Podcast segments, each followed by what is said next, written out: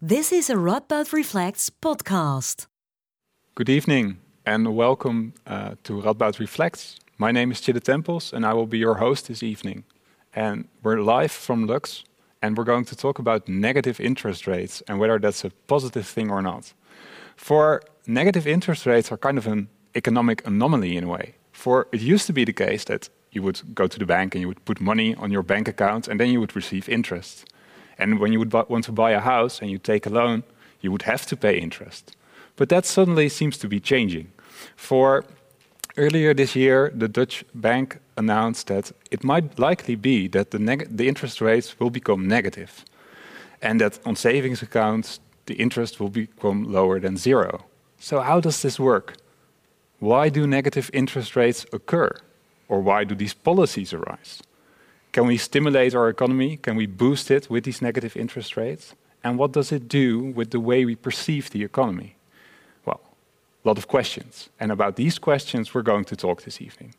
I will be doing this together with Radboud economist Stefan Zeisberger and Ivan Boldyrev. So, how does, even, does this evening look like? Well, we'll start with two short lectures.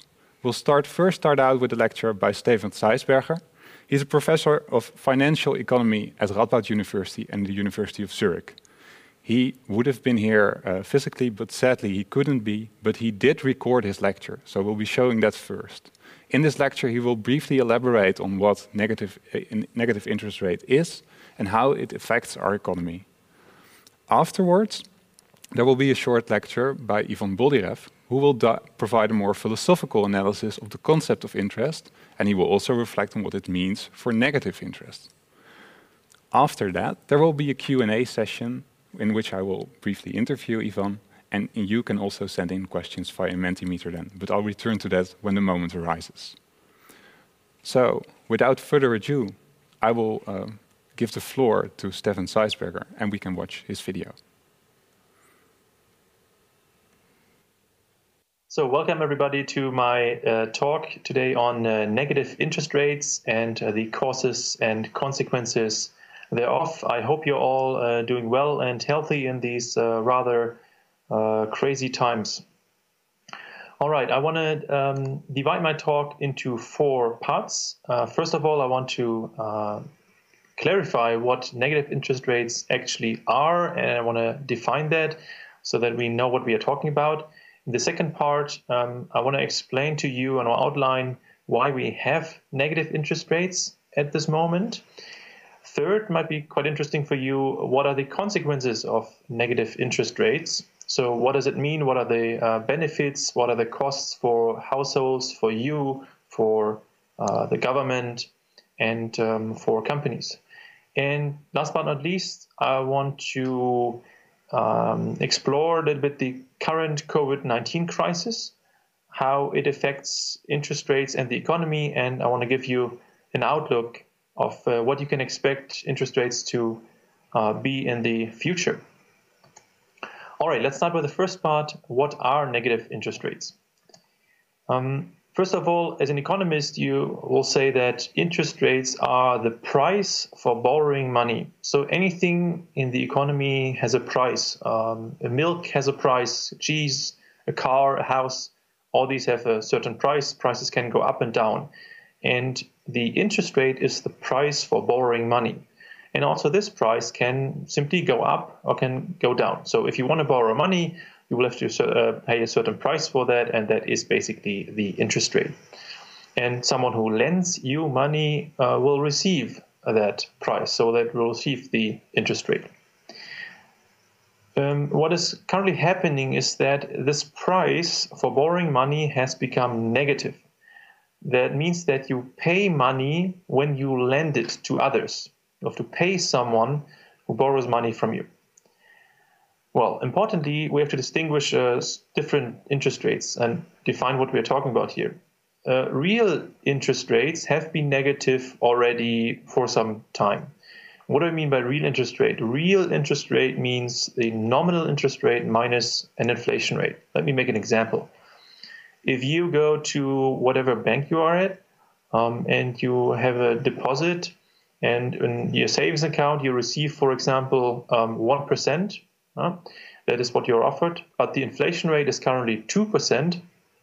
Then you are losing money in real terms because the inflation rate is higher than what you receive uh, on your savings account.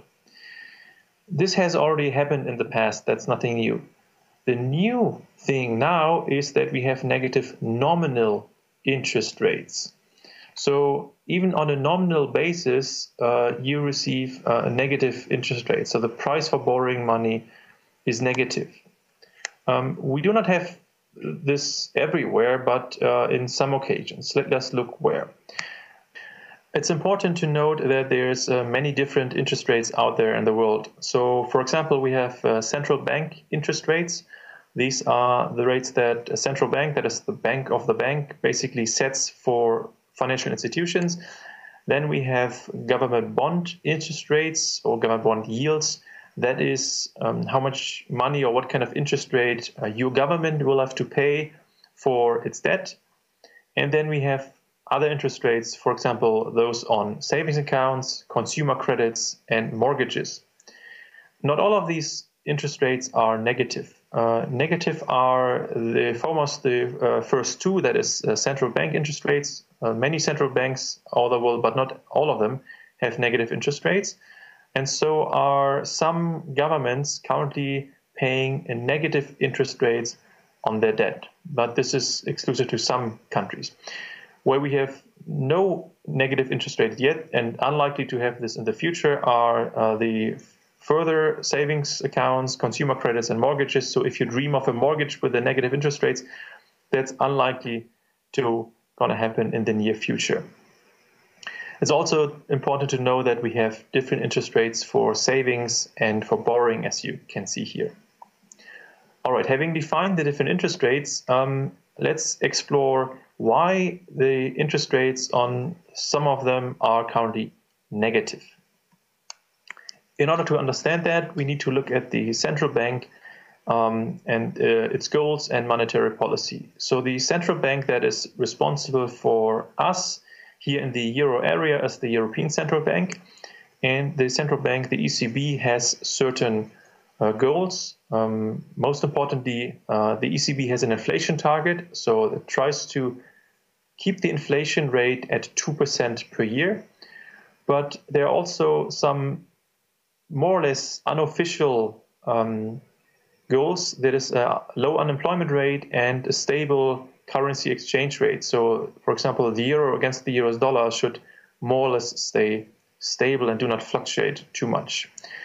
Uh, the ECB has many instruments to achieve these goals, and mainly the inflation target. But the most important goal, or the most important instrument, is basically setting the interest rate.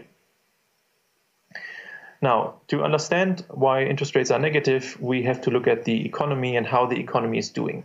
Typically, if the economy is doing well, um, that means that uh, unemployment goes down and the inflation rate usually goes up. So consumer prices go up, um, wages go up.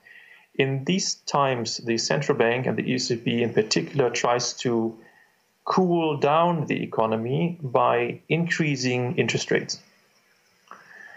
On the contrary, if there is a recession, the ECB tries to cut down on the interest rates to lower the interest rates in order to stimulate the economy. So how does it work? If you have lower interest rate, it's basically cheaper to borrow money, uh, and therefore it's cheaper for companies to borrow money. It's cheaper for households to borrow money for mortgages, to um, consumer spending, etc., etc.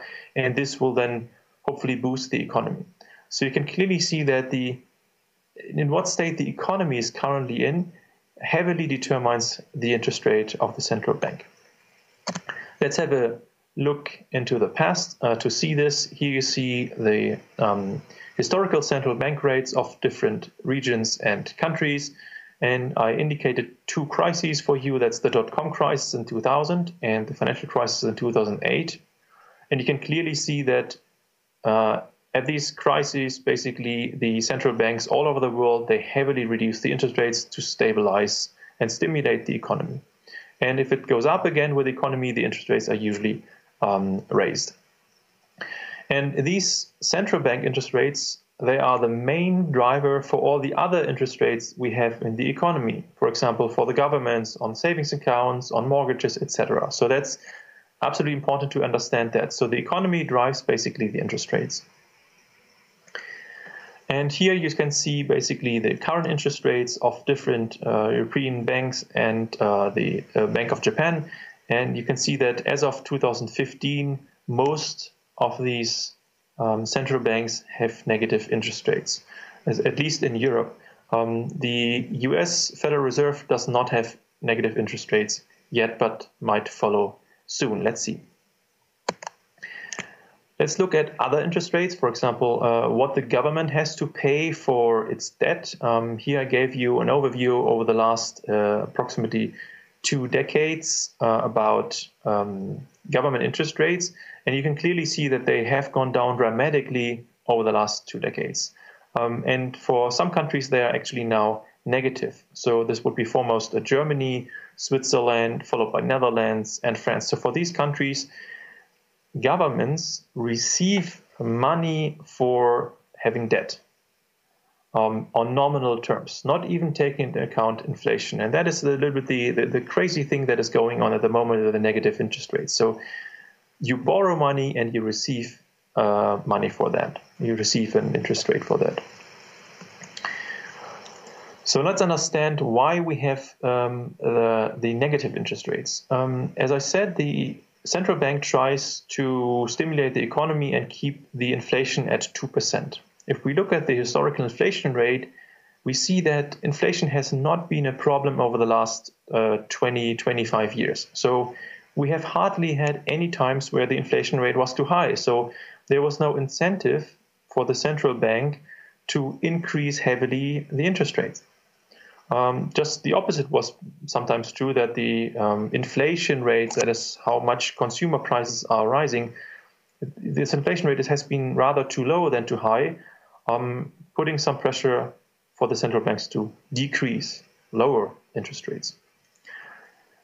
Let's look at some other indicators. So, having said that inflation rate isn't the problem, let's look at other factors. Um, first of all, the unemployment rate. Here I depicted the unemployment rate basically uh, from just before the financial crisis in 2008 to today in selected European countries. You can clearly see that um, Netherlands and Germany, as examples, have been able to get to pre crisis levels or even below that. So you have unemployment rates that are relatively low compared to pre crisis level, same level or even lower. At the same time, you see that some other countries have massive unemployment problems still. I mean, unemployment has gone down since 2013, 2014, uh, where we have uh, the highs. Um, if you look at uh, France, Italy, not to speak of uh, Spain and, and Greece.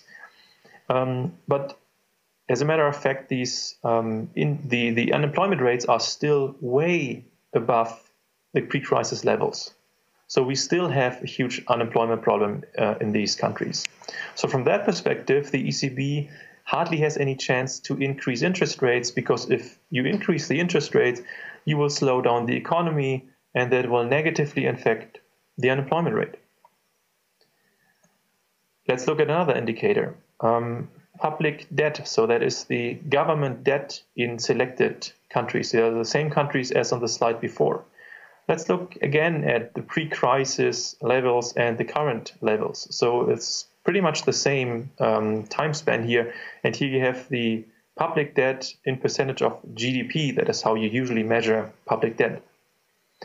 Again, Germany, Netherlands are doing pretty well, um, be almost at the same level as, as pre-crisis in terms of public debt.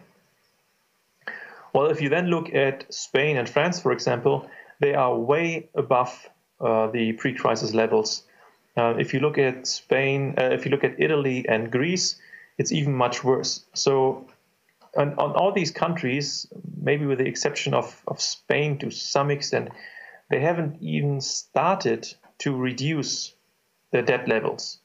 So, whereas Germany and Netherlands, for, for quite some years already, are able to reduce public debt, um, all the other countries, um, maybe with the expect, uh, uh, exception of Spain in this uh, chart here, have not even been able to reduce their um, debt levels. And now think about it: um, if interest rates are high, then these countries have to pay a very high price for their debt. Um, this will simply be impossible for these countries. So that creates another huge pressure for the European Central Bank to keep the interest rates low and to have it even at a at a negative level. Um, so the ECB does so because there's no risk for inflation, as we pointed out, but there's huge risks of unemployment, and uh, there's still a massive, massive debt problem. All right, let's move to the third part of the presentation. What are the consequences of the currently negative interest rates? Here I want to point out to some benefits and costs of these negative interest rates. So let's start with the benefits. Um, a main benefit of uh, having a negative interest rate or very low interest rate is that you basically avoid deflation risk. So as much as you want to avoid high inflation, you also want to avoid deflation, that is, that consumer prices on average go down from year to year, because that is relatively risky for the economy uh, because people do not like to spend anything, uh, to consume anything, because they uh, believe prices will go down in the future. A further benefit of having these uh, super low interest rates and negative interest rates is that you stimulate the economy. That will have positive effects on the uh, unemployment, export industry, etc., etc. So the main reason why we have these super low interest rates is to stimulate the economy. It also is pretty much the only way that countries like uh, Greece, Italy, Spain, and France will be able to pay off debt. If they have high interest rates, they will simply not be able to pay it back. Um, and this will be a major threat for the European uh, area and for the euro as a single currency. Also, if you think about yourself, um, it will basically decrease the um, cost that you has, uh, have with uh, owning real estate. So mortgage rates are more or less still at, at historically low levels. That means that um, if you purchase a house, uh, you will have to only pay a little uh, in, in interest. That is, of course, quite beneficial uh, if you want to purchase real estate. Well, these benefits come also at some costs. Um, what are these costs? Um, the first is that basically we have been seeing over the last uh, 12 years approximately the massive increase in real estate prices and a massive increase in uh, asset market prices. So, for example, in the United States, the major stock index went up by 300% in just 11, 12 years. The AEX, as the major um, stock market index in the Netherlands went up by 200% in the same time period. So these are massive increases over a short period of time. Um, I will show you a slide in a second about the real estate prices um, in the Netherlands. Second, um, it created uh, creates uh, a pension fund problem. So we might be in a, in a sort of like a bubble scenario uh, regarding the first uh, bullet point. The pension fund problem is a much more long term problem. Um, and something that the newspapers and the media doesn't catch at the moment uh, at the level it should probably have attention. Um, there will be massive pension problems. The reason being um, that uh, much of the pension funds are invested in government bonds. And if these government bonds now yield negative returns, as we just pointed out, well, then your pension portfolio also yields negative returns. The solution to the problem would be to invest more in stocks, um, but that's uh, currently not really uh, legally allowed for these pension funds because it is believed that government bonds are safer. I think that's a that's a misbelief which we might want to correct in the near future. The third point is that um, having negative interest rates creates massive problems for banks. Uh, banks' business is basically to lend and borrow money, and uh, out of that difference in, in saving and borrowing interest rates, make some profit. At the moment, banks have to pay uh, money for uh, their deposits at the central bank because the interest rates of the central banks are negative. But the banks, at the same time, are not able to give um, these negative interest rates to their clients. So it will not be possible to simply say to any average consumer um, uh, bank client that they're going to have negative interest rates from now on because what uh, consumers and bank clients will then simply do is to take out uh, the money in cash. So what banks are doing is basically increasing um, the fees here and there. So making your current accounts more expensive or increasing the fees um, at, at other points in the business model. So, but basically, it, it causes a major threat for, for banks. Um, and the further this goes on with the negative interest rates, the, the more um, dangerous this will become. And last, there's basically central banks are going out of ammunition, so to say, um, if there's a next financial crisis. So now we are likely entering a new financial cri- uh, or like economic crisis, and the, the central banks are simply um, running out of uh, possibilities to stimulate the economy even further. Here, the promised slide on uh, real estate prices and the potential uh, bubble danger here. So, if you look at um, uh, real estate prices in the Netherlands, they have gone up dramatically. One reason for that is that you have such low and now even negative interest rates. If, if you can, for almost free, uh, borrow money um, to put into a mortgage, then of course uh, the, that increases the incentive to buy real estate. And the more people want to that want to buy real estate, the higher will uh, this increase uh, the the prices. Let me move to my last point of the presentation, the COVID-19 uh, 19 crisis, and let me um, try to make an outlook of what you can expect in the near future. So the COVID-19 crisis um, basically causes uh, large economic uncertainty. Um, so we do not know what's going to happen in the near future. Uh, this this is basically unseen in, in the recent history uh, economically. Um, and that basically pushes interest rates a little bit up. So we have seen interest rates for governments going up. We have seen mortgage rates a little bit going up by 20 basis point, more or less. So there's there's quite some pressure to for uh, interest rates to go up. Now let's come to the second, third, and fourth point. So at the same time, we are just in front of a considerable, massive recession, where we don't know now how long this is going to take. It can be one year, two years, maybe five years. We just don't know. Um, and as I said in the beginning of the presentation, in a recession, you try to stimulate the economy by lowering interest rates. So this this recession that will come will put some pressure that the interest rates are going down further. The same is true with public debt. Uh, if you look at the spending programs all over Europe, all over the world now, because of COVID 19, uh, again, these numbers are almost crazy. Uh, just to help people going through the crisis, uh, look at the tourism industry, look at Horeca. There's massive problems that need to be solved, and the government is doing uh, its job. Um, but this will increase massively the public debt. And how do you get out of this debt crisis? Uh, it's only possible if you have low interest rates or even negative interest rates. And there are some studies uh, showing that pandemics have uh, a decreasing trend on uh, long run interest rates. So, what can we expect? Here's my outlook for the future and also my, my last slide here. Um, I foresee the future as follows uh, interest rates are likely to stay low and even negative in the future.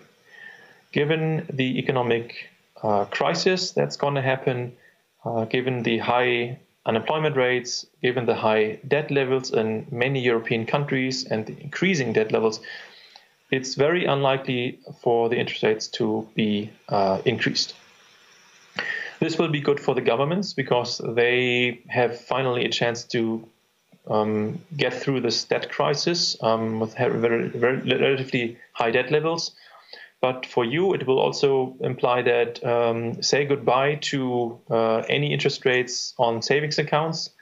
There will be hardly any possibilities for you to, to save money safely with any interest. At the same time, uh, mortgage mortgages will probably remain relatively cheap.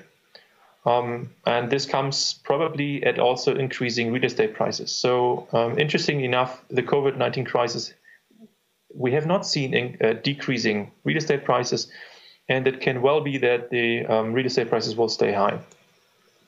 As I pointed out, uh, if we still have um, these negative interest rates and no shift in how pension funds can invest, they will have a massive problem uh, that will become bigger and bigger. So um, the policymakers are asked here. Generally, um, in such an environment, it's very difficult for savers um, because you, you, will not get any money for uh, money that you are floating around. And last point, I want to mention that there's new tax regulation about the wealth tax in the Netherlands coming up, where you distinguish between how you invest your money. So you will have to pay less taxes um, for your savings accounts and more taxes for um, money invested in real estate and um, in stocks. While I understand where this regulation is coming from, uh, it also is a little bit dangerous because it gives further incentive to park your money at zero interest rates and basically have a huge punishment for that because there will be some um, inflation and your, your your money will become less and less worth um, it, it just simply creates a disincentive to invest your money in stocks.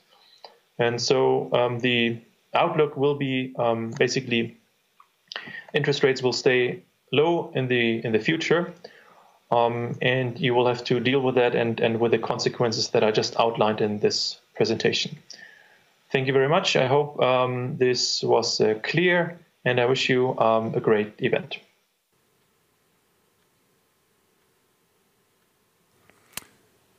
So now that we have an overview of the current financial situation and how negative interest rates fit into this, we thought it would be good to dive a bit deeper into the notion of interest itself, the historical background, and uh, the ideas that drive it. And with, uh, we'll be doing that with economic philosopher Ivan Boldyrev, Ivan Boldyrev is assistant professor of economic theory and policy at Radboud University, and in his research he focuses on the history, sociology, and philosophy of economics. Ivan, um, the floor is yours. Yeah, uh, thank you very much, um, and um, good evening, everyone. Uh, yeah, what I would like to show you today, or to share with you today, is uh, some sort of uh, historical context for interest rates, what interest rates are, uh, and uh, where they come from, and where uh, we're heading. Heading. So, um, I would start with the, the very old notion, and this is the notion of usury. Uh, which is uh, the very situation of um, taking money for lending money. Uh, and the word itself suggests that we somehow use uh, uh, the, the one who is borrowing money from us. Uh, and that we use this situation to earn money for ourselves as creditors, as uh, lenders. So, what we see in the sources, in the historical sources from the very beginning, is uh, a critique of uh, uh, usury, uh, condemnation of usury, ethical, um, ethical arguments against uh, usury. And uh, it starts uh, from the father of economics or economic ideas, let's say, one of the first economists, we would argue, Aristotle, who was saying that basically you may not earn money by lending money because money is not it's just a means for exchange. It's not a good in itself. It's not a commodity. You can earn money only in return uh, mm, uh, for some kind of a real uh, good. Uh, uh, medieval uh, thinker thomas aquinas um, uh, who was uh, very much a follower of Aristotle on that, added to that that by um, mm, uh, by lending money, you actually try to sell time, which is impossible. Uh, and um, mm, we have uh, throughout uh, medieval Europe, Islamic world, Islamic banks today, uh, we still uh, see that uh, interest rates are not uh, allowed there, are somehow considered to be, um, well, a sin. And uh, this nice picture of uh, Rembrandt um, on of Christ expelling the money changers from the temple, also on one interpretation would mean that those money changers also lend money for interest. So this is also a usury. And uh, uh, uh, Christ, Jesus Christ, expelling them from the temple somehow also condemned this practice or this financial, uh, this type of financial operations.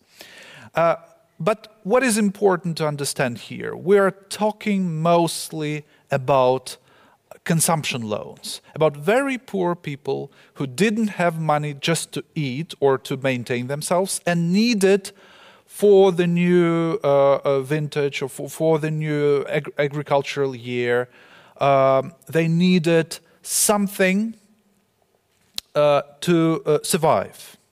Now, that was uh, what usury uh, was about, and uh, uh, they could. it was not even. It could be not even monetary. It could be just bread or food, which you would then return with interest. So with this delta um, in exchange for um, the for the ability to get it now. but the critique also meant that the practices of uh, interest rates, of uh, mm, uh, lending money for interest, were widespread. And uh, the, the, economists over those years uh, came up with lots of arguments in favor of positive interest rates. Uh, it was considered as a payment for risk. I lend you money, but I don't know whether you give it back to me, then of course uh, I need some more uh, as uh, some kind of possible uh, uh, um, possible mm, uh, return for my risk. I could have invested money differently. I do not do this. I give it to you. Of course, you have to pay more back. Um, I look optimistically into the future, and this optimistic look, uh, in particular, underestimating future needs or overestimating future wealth, implies that money today is more, gives me more, let's say, utility or wealth than money, the same money tomorrow which means that I need it now and I'm able to pay more for this money to get it now. Uh, another important uh, argument in favor of uh, the uh, uh, interest rate was that um, the very production process or productive investment takes some time. So I get money, I invest it, but I have to wait until I get uh, a return on my investment, until the production process yields this um, surplus. Now, uh, once I have this surplus, I can pay money back out of this surplus. And I expect this surplus to be actually much higher than the interest rate so that, that I get my profit as well as a capitalist, as someone investing, someone borrowing and investing money in the real economy. So, uh, summing up, uh, interest rate and positive interest rate is a feature of a dynamic, uh, developing, uh, expanding industrial uh, capitalist economy. And we expect that the uh, investment there always gives us, uh, well, high or preferably higher uh, return in future, and this is linked uh, quite naturally to the positive uh, interest rate to the financial sector, which serves our needs as industrial capitalists. Uh, I like uh, very much one uh, episode from uh, Lewis Carroll's uh, Sylvie and Bruno uh, fairy tale, which features a crazy professor.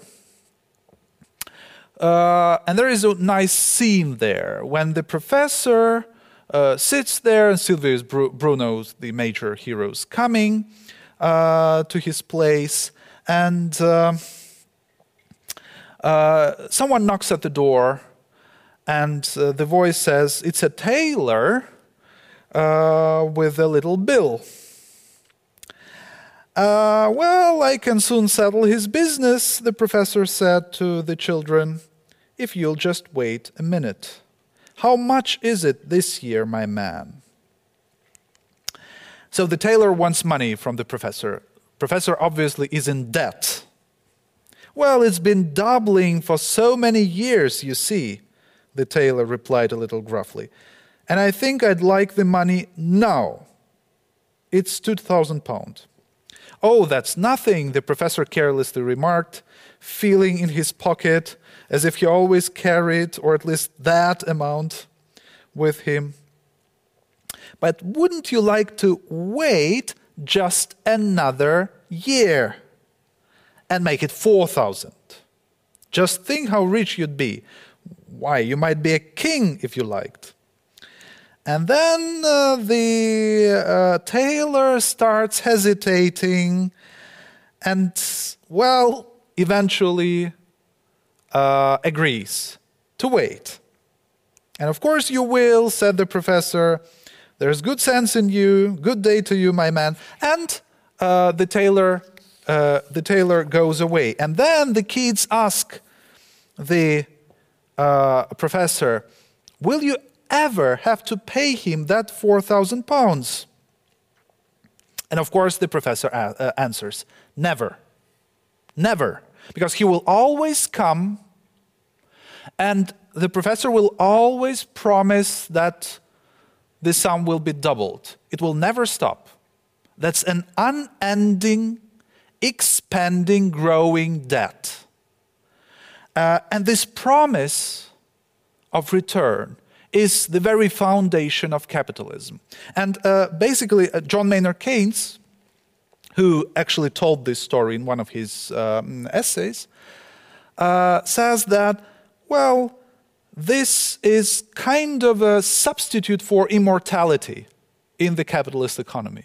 That's a type of immortality capitalists can get because they always know that this will be growing, that money tomorrow will, is better, is more important than money today. Now, uh, summing up, when we talk about the society of yesterday, the society of positive interest rates. It is the society of growth and optimism. And that is why it charges price for investing and gives a premium to savers, gives a premium to those who bring money to the bank and expect a return on that. Keynes was suggesting to lower this price exactly to, for, for the reason that it needs to boost the economy, to make investment cheaper, and to, to, to uh, uh, increase um, aggregate demand. But interest rates are not something which is naturally given to us, although it might seem so. They are something we create and we are, let's say, we're not controlling it fully, but that's kind of a emerges out of uh, human uh, interactions. And uh, this can change, of course. And this in the society today, it's been changing a lot. Uh, to the point that we somehow even come to this pre positive interest rate Uh, uh, uh, times when there was no interest rates, or at least in the ideal world, we would say we shouldn't have that. And this creates, um, I was thinking about what kind of societal challenges this could create.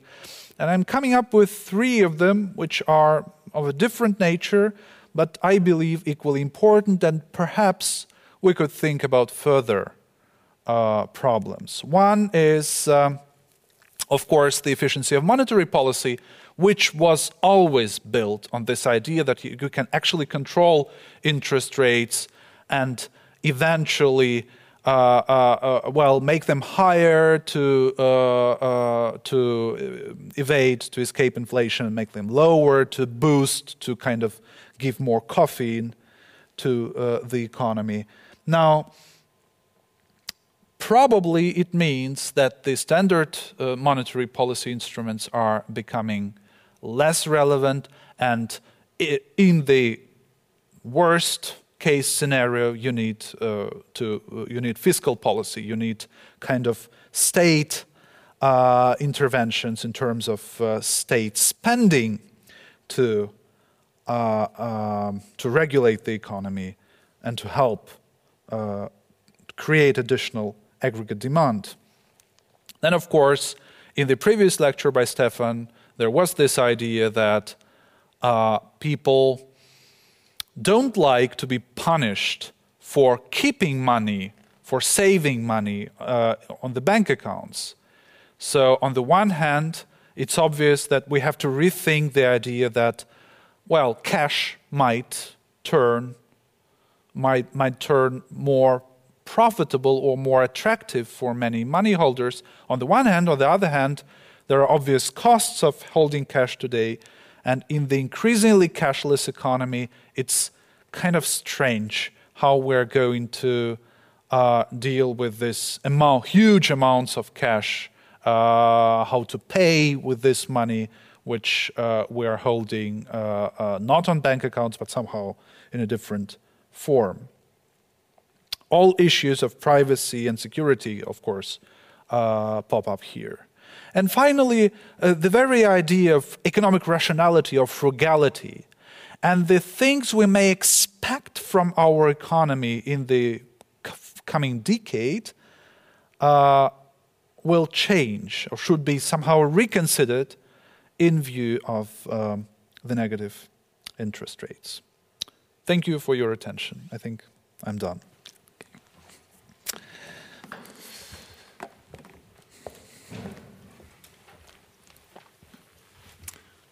Yeah. All right. So thank you, Ivan.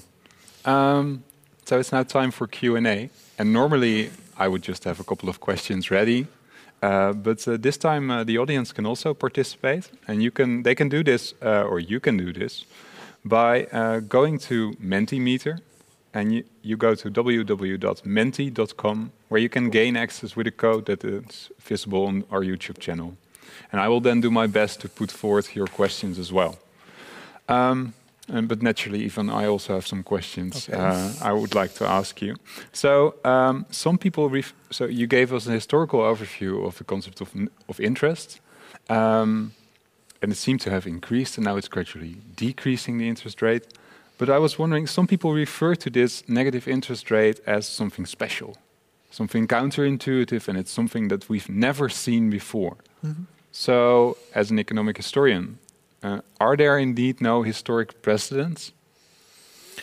Uh, I think in the current form, there were really no historic precedents. And uh, the data shows that uh, the, the tendency uh, uh, of, to de of decreasing interest rates, long term decreasing interest rates, is really not uh, the, the, the, phenomenon which started with, with the financial crisis 2008 but uh, started happening much earlier. And we are talking also about the uh, economic system with central banks, with central banks defining their interest rates, with mm-hmm. other banks uh, adjusting to this interest rate, which is really a kind of post-war. Uh, post-war phenomenon, and with independent central banks, so central banks independent mm. from uh, political uh, uh, power, it's really 1970s, 1980s. Hmm. So that's kind of time span we're talking about. Yeah. And in this time span, or generally in the 20th century time span, this is really uh, uh, kind of uh, very new and unusual Mm-hmm. thing. And is it then also possible that this can only occur due to some kind of coordinated endeavor, or Uh, well, uh, yes, of. I mean, it's uh, it's uh, again, if it is a, it, it, it did not happen. mm, uh, uh, it didn't happen unexpectedly. It was happening over years. It was lower, lower, lower, and of course, the the exact level of interest rate is subject to uh, some kind of very concerted, uh, heated debate within the European Central Bank, within monetary authorities. Central banks think about what they do in different countries and kind of coordinate that as well. But it also implies or somehow demonstrates that interest rates in the economy generally are low. Yeah, Uh, not because central banks tells them to be low, although it does play a role as well. Mm-hmm. But there is some kind of interaction here, and uh, economy, e- e- economy somehow accepts that. yeah, Banks accept that. Uh, this tendency, for the interest tendency to drop. decrease. Yeah, right? yeah. So, in your lecture, you briefly refer to interest being somehow a natural part of our economic system. Um, if that's the case, does that then also hold, for negative interest, or is this some kind of new anomaly we somehow constructed? Um, well, uh, natural in the sense that it's kind of inherent for our economic system. Economic system is not natural; it's man-made, right? It's human uh, kind of thing. So we are changing it, but uh, of course, it creates some durab- it, it, it, it gets some durability. So. Um, there are things which are um, a product of um, coordination of many economic agents, and they cannot be uh, uh, changed overnight. So, um, and that that's that's uh, mm, uh, kind of re- new reality we have to live in. Not only the reality of low interest rates, but also the reality of low growth, of low growth rates, of uh, low inflation, which is also which accom- accompanies, in a sense, low growth, and um, is also not a very nice thing. Although we want the inflation to be low, but not too low. No. So there Just is extend this, somehow, yeah, right? yeah, yeah. Yeah. There's a question, uh, and it, uh, it it kind of touches upon this. Uh, it, it it refers to the causes of Yeah. this this this whole policy. So uh, the question is: in our aging society, Yeah. more older people are more older people. Are they not one of the causes of these negative interest rates? Since we, the Netherlands, and for instance Japan, uh, uh, you see such a tendency, and people have a tendency to maybe herd money. Yeah. How do you how do you Uh, yeah, the the older people really spend less, and uh, this might be a problem for uh, aggregate demand. I wouldn't call it really a problem, but that's kind of a uh, kind of a let's say uh, part of the reality Mhm. which we cannot change uh, really. Uh, so um, yes, and this is this is uh, the part of this um, uh, what some economists call secular stagnation. Secular meaning very long term stagnation, But why is it called secular then? because it's uh, about secular meaning seculum like century, century old, Right. secular uh, stagnation. Uh, which, uh, uh, uh, yeah, which also comes with the population, with a certain population dynamics, dynamics in the developed world, but also not only now, not only in the developed countries, but everywhere. Uh, what happens uh, and uh, what to do? That's also a good um, kind of. Uh, what can we do with that? And Mhm. one uh, uh, obvious answer, which uh, economists are now contemplating and actually implementing is, of course, um, gradual increase of the a pension age, Mhm. so that people work more. By working, they earn more and they spend more, and the economy somehow gives more, gets more investment. Let's right. say. Gives more room to flourish. At, at the same time, though, I'm I'm wondering. I, I myself, as a consumer, I, I see the, the, the interest rate on my bank is, is is declining, and I think at my bank I even have to pay already for it to to have an account there. Um, it seems, in a way, I mean, I, I understand that, that it is important for this in this economic system for the for the economy to grow. However, shouldn't consumers be free to determine what they want to do with their money? And in a way, you're now being punished for keeping your money on your bank account. Yeah, true.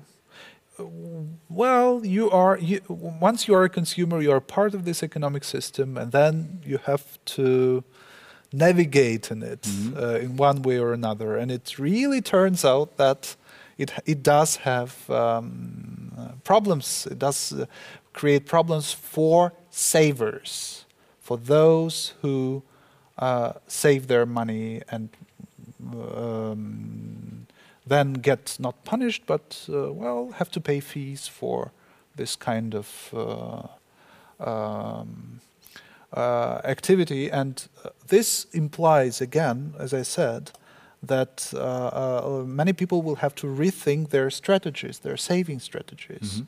what they're going to do with their money to not to lose, uh, at least relatively.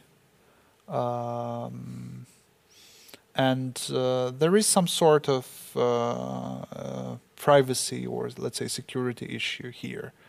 Uh, In what way? In you, your money. Once your money is all e-money, right? hmm It's uh, kind of we could argue much more transparent Yeah. uh, for tax authorities, for everyone, all your transactions are stored somewhere, uh, and it gives you much less um, privacy than uh, the case of uh, cash uh, uh, transfers. Mhm. And uh, this uh, is an issue, and um uh, this has to be somehow there is there is a tension to be resolved here in one way or another, and negative interest rates somehow add to this picture. But that's not even in the world with uh, positive interest rates. That's going to be an issue too. Right. Yeah. No, that that then still stays the same. I think there's another question I would like to look at. Um,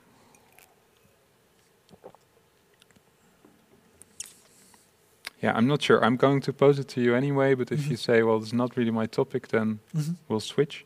Um, it refers to what something that Stefan has said. Yeah. Um, and he said that low interest, uh, low interest, lo- lower cost, lower the cost of owning real estate. Mhm. However, this makes a real real estate problem skyrocket, and we still see this. So the market is flooded uh, by money. D- do you think could this, this could this lead to a new bubble, and would that also create a problem?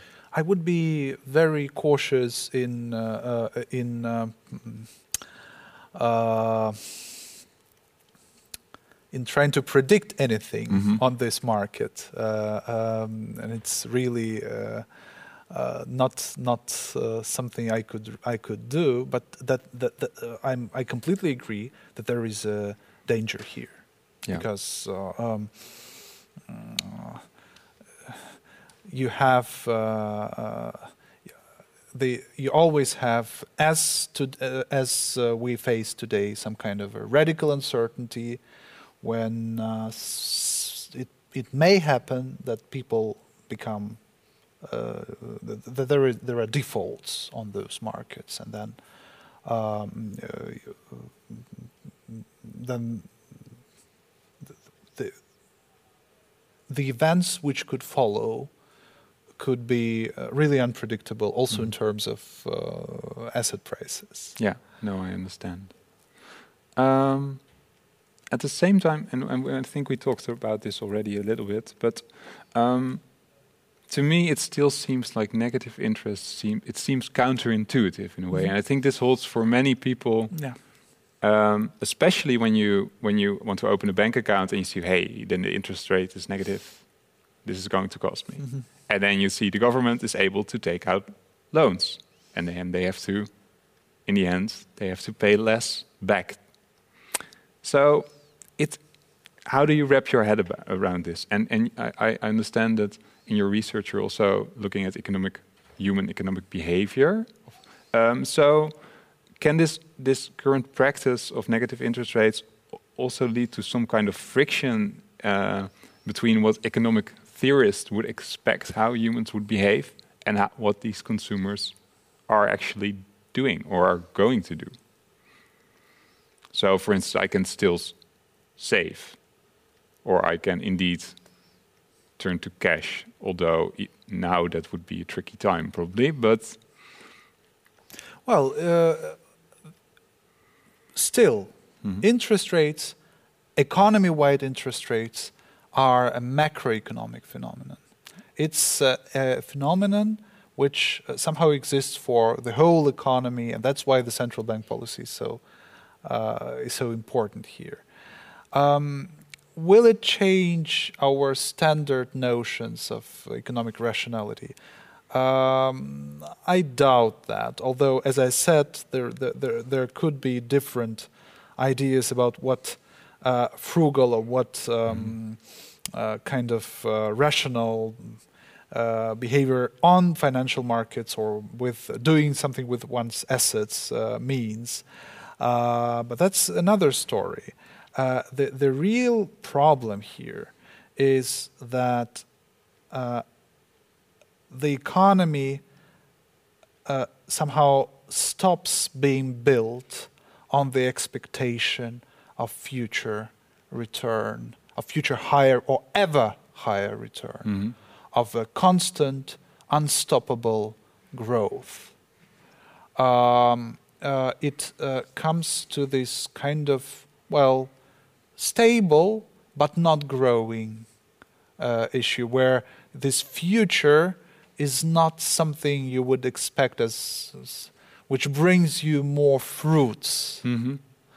Um, so, um, is it good or bad? I don't know. But the, as I said, the previous logic of economic activity was tightly connected to the idea of uh, uh, productive investment Yeah. and the financial sector serving this yeah. productive investment and growing together with the industrial sector. Yeah.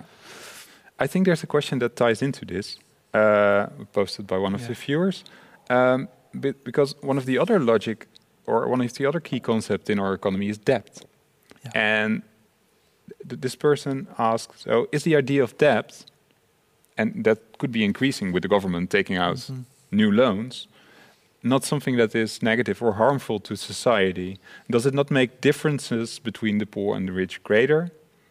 Um, these are a lot of questions. So let's start with that one, and then I'll go to the, the, the Yeah, last one later. is fundamental. That is fundamental. It, it remains fundamental. It's, it is built on this temporality, on these different registers of time time of today and time of tomorrow, and how they differ, and how you switch between those times by giving money now uh, instead of earning them uh, tomorrow, or buying a house or getting a house now and then uh, paying your mortgage uh, uh, tomorrow. Mm, uh, and yes, uh, I don't know. I don't think that the debt as such as a phenomenon will disappear. It will not.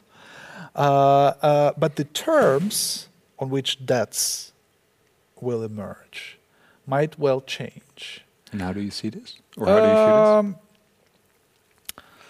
uh, this? Because uh, maybe uh, the yeah. easiest thing, I mean, the easiest thing, of course, this this kind of wh- wh- when you don't pay interest at all.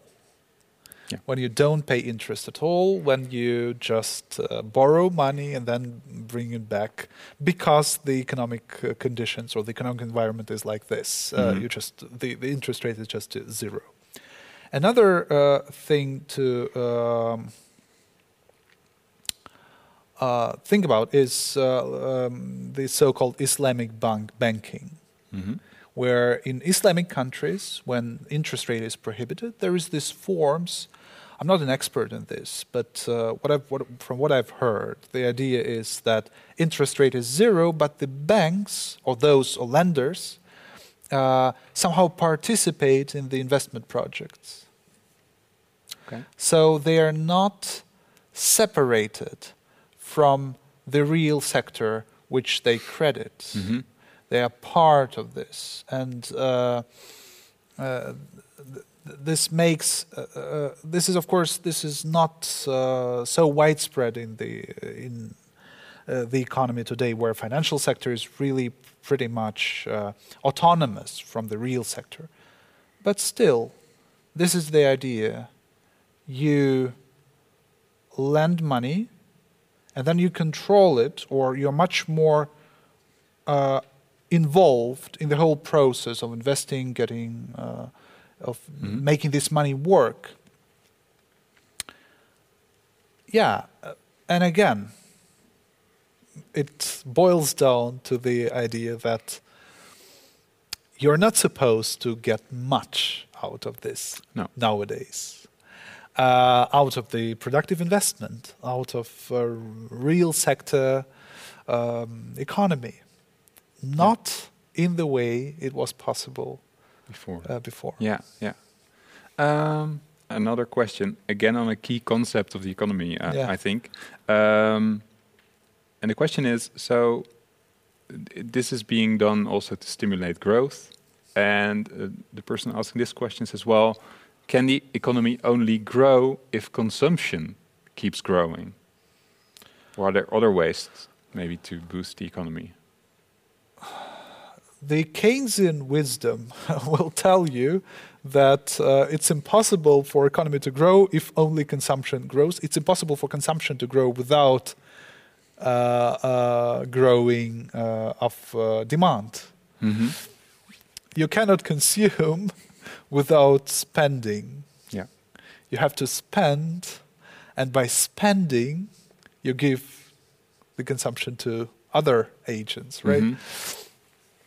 So um, uh, perhaps it was implied in this question that uh, we, uh, our consumption standard, our um, the way we the ways we consume are somehow increasing, whereas there is no uh, there is no mm, real uh, uh, foundation for that. Mhm. If the the production, industrial production, is um, lagging behind.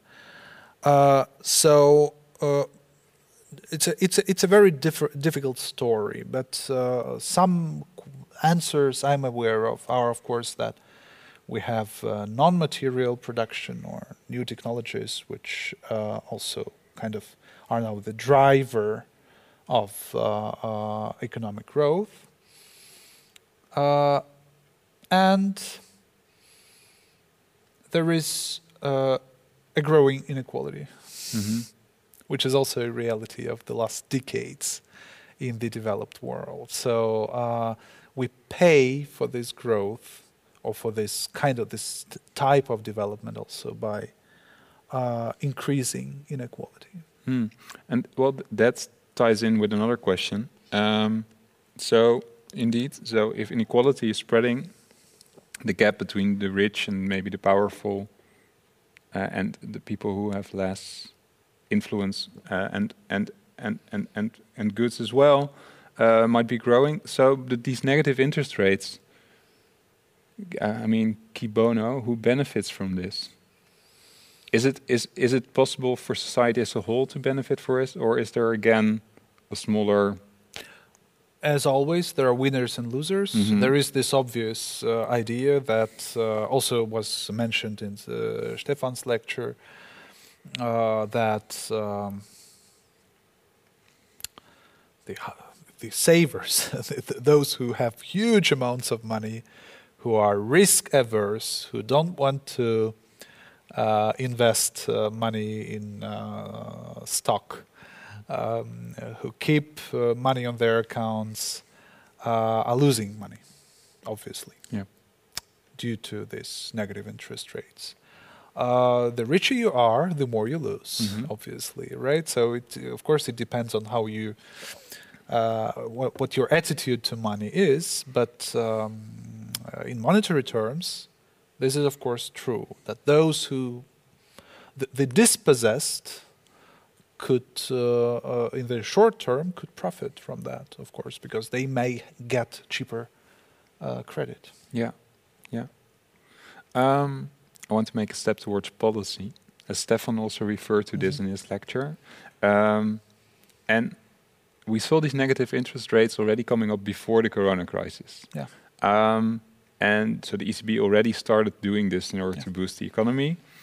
Now, we might be facing another recession. Are there any tools left to to boost the economy, or, or, or are we now out of options in a way? Yeah, so I really hope that it won't come to this, uh, uh, that uh, we- somehow run out of uh, instruments, but uh, generally, uh, if you have the problems with uh, demand in the Mhm. economy, with aggregate demand in the economy, you may lower interest rate to stimulate investment. But if it is uh, impossible anymore, then fiscal policy comes in, Mm-hmm. government spending, direct help, uh, any kinds of uh, of directly uh, uh, directly um, uh, stimulating or giving money to specific to, to private businesses, to those who lose uh, definitely lose uh, uh, uh, money in a short term on uh, good terms. Um, uh, then that might be a solution to survive, to Mhm. maintain operations. Yeah. I'm going to turn to another question from someone from the audience. Um, yeah.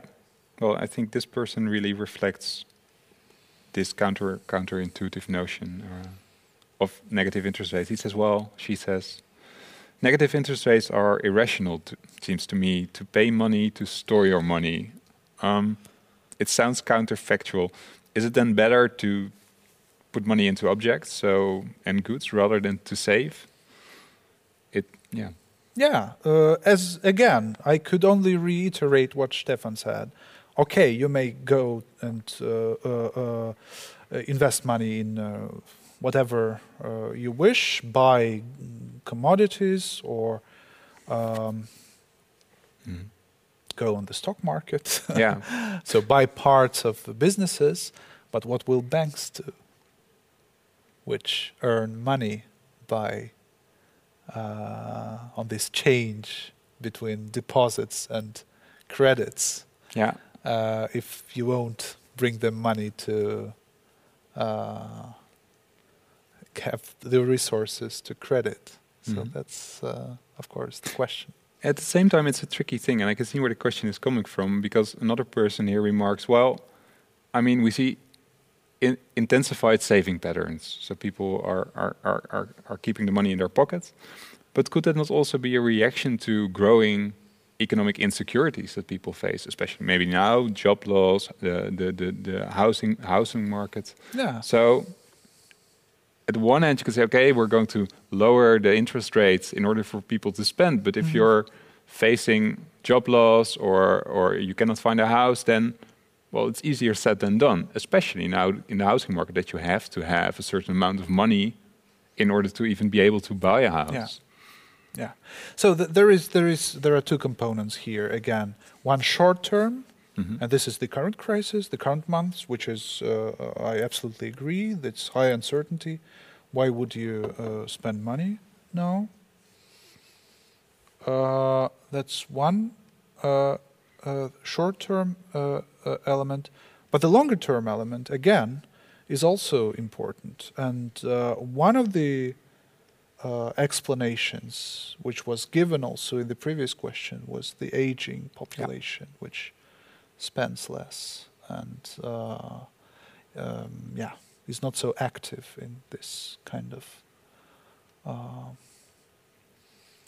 uh, life Yeah. of uh, economy dynamic life of aggregate demand. Well, okay. Um, we're already out of time. This is going really, really fast.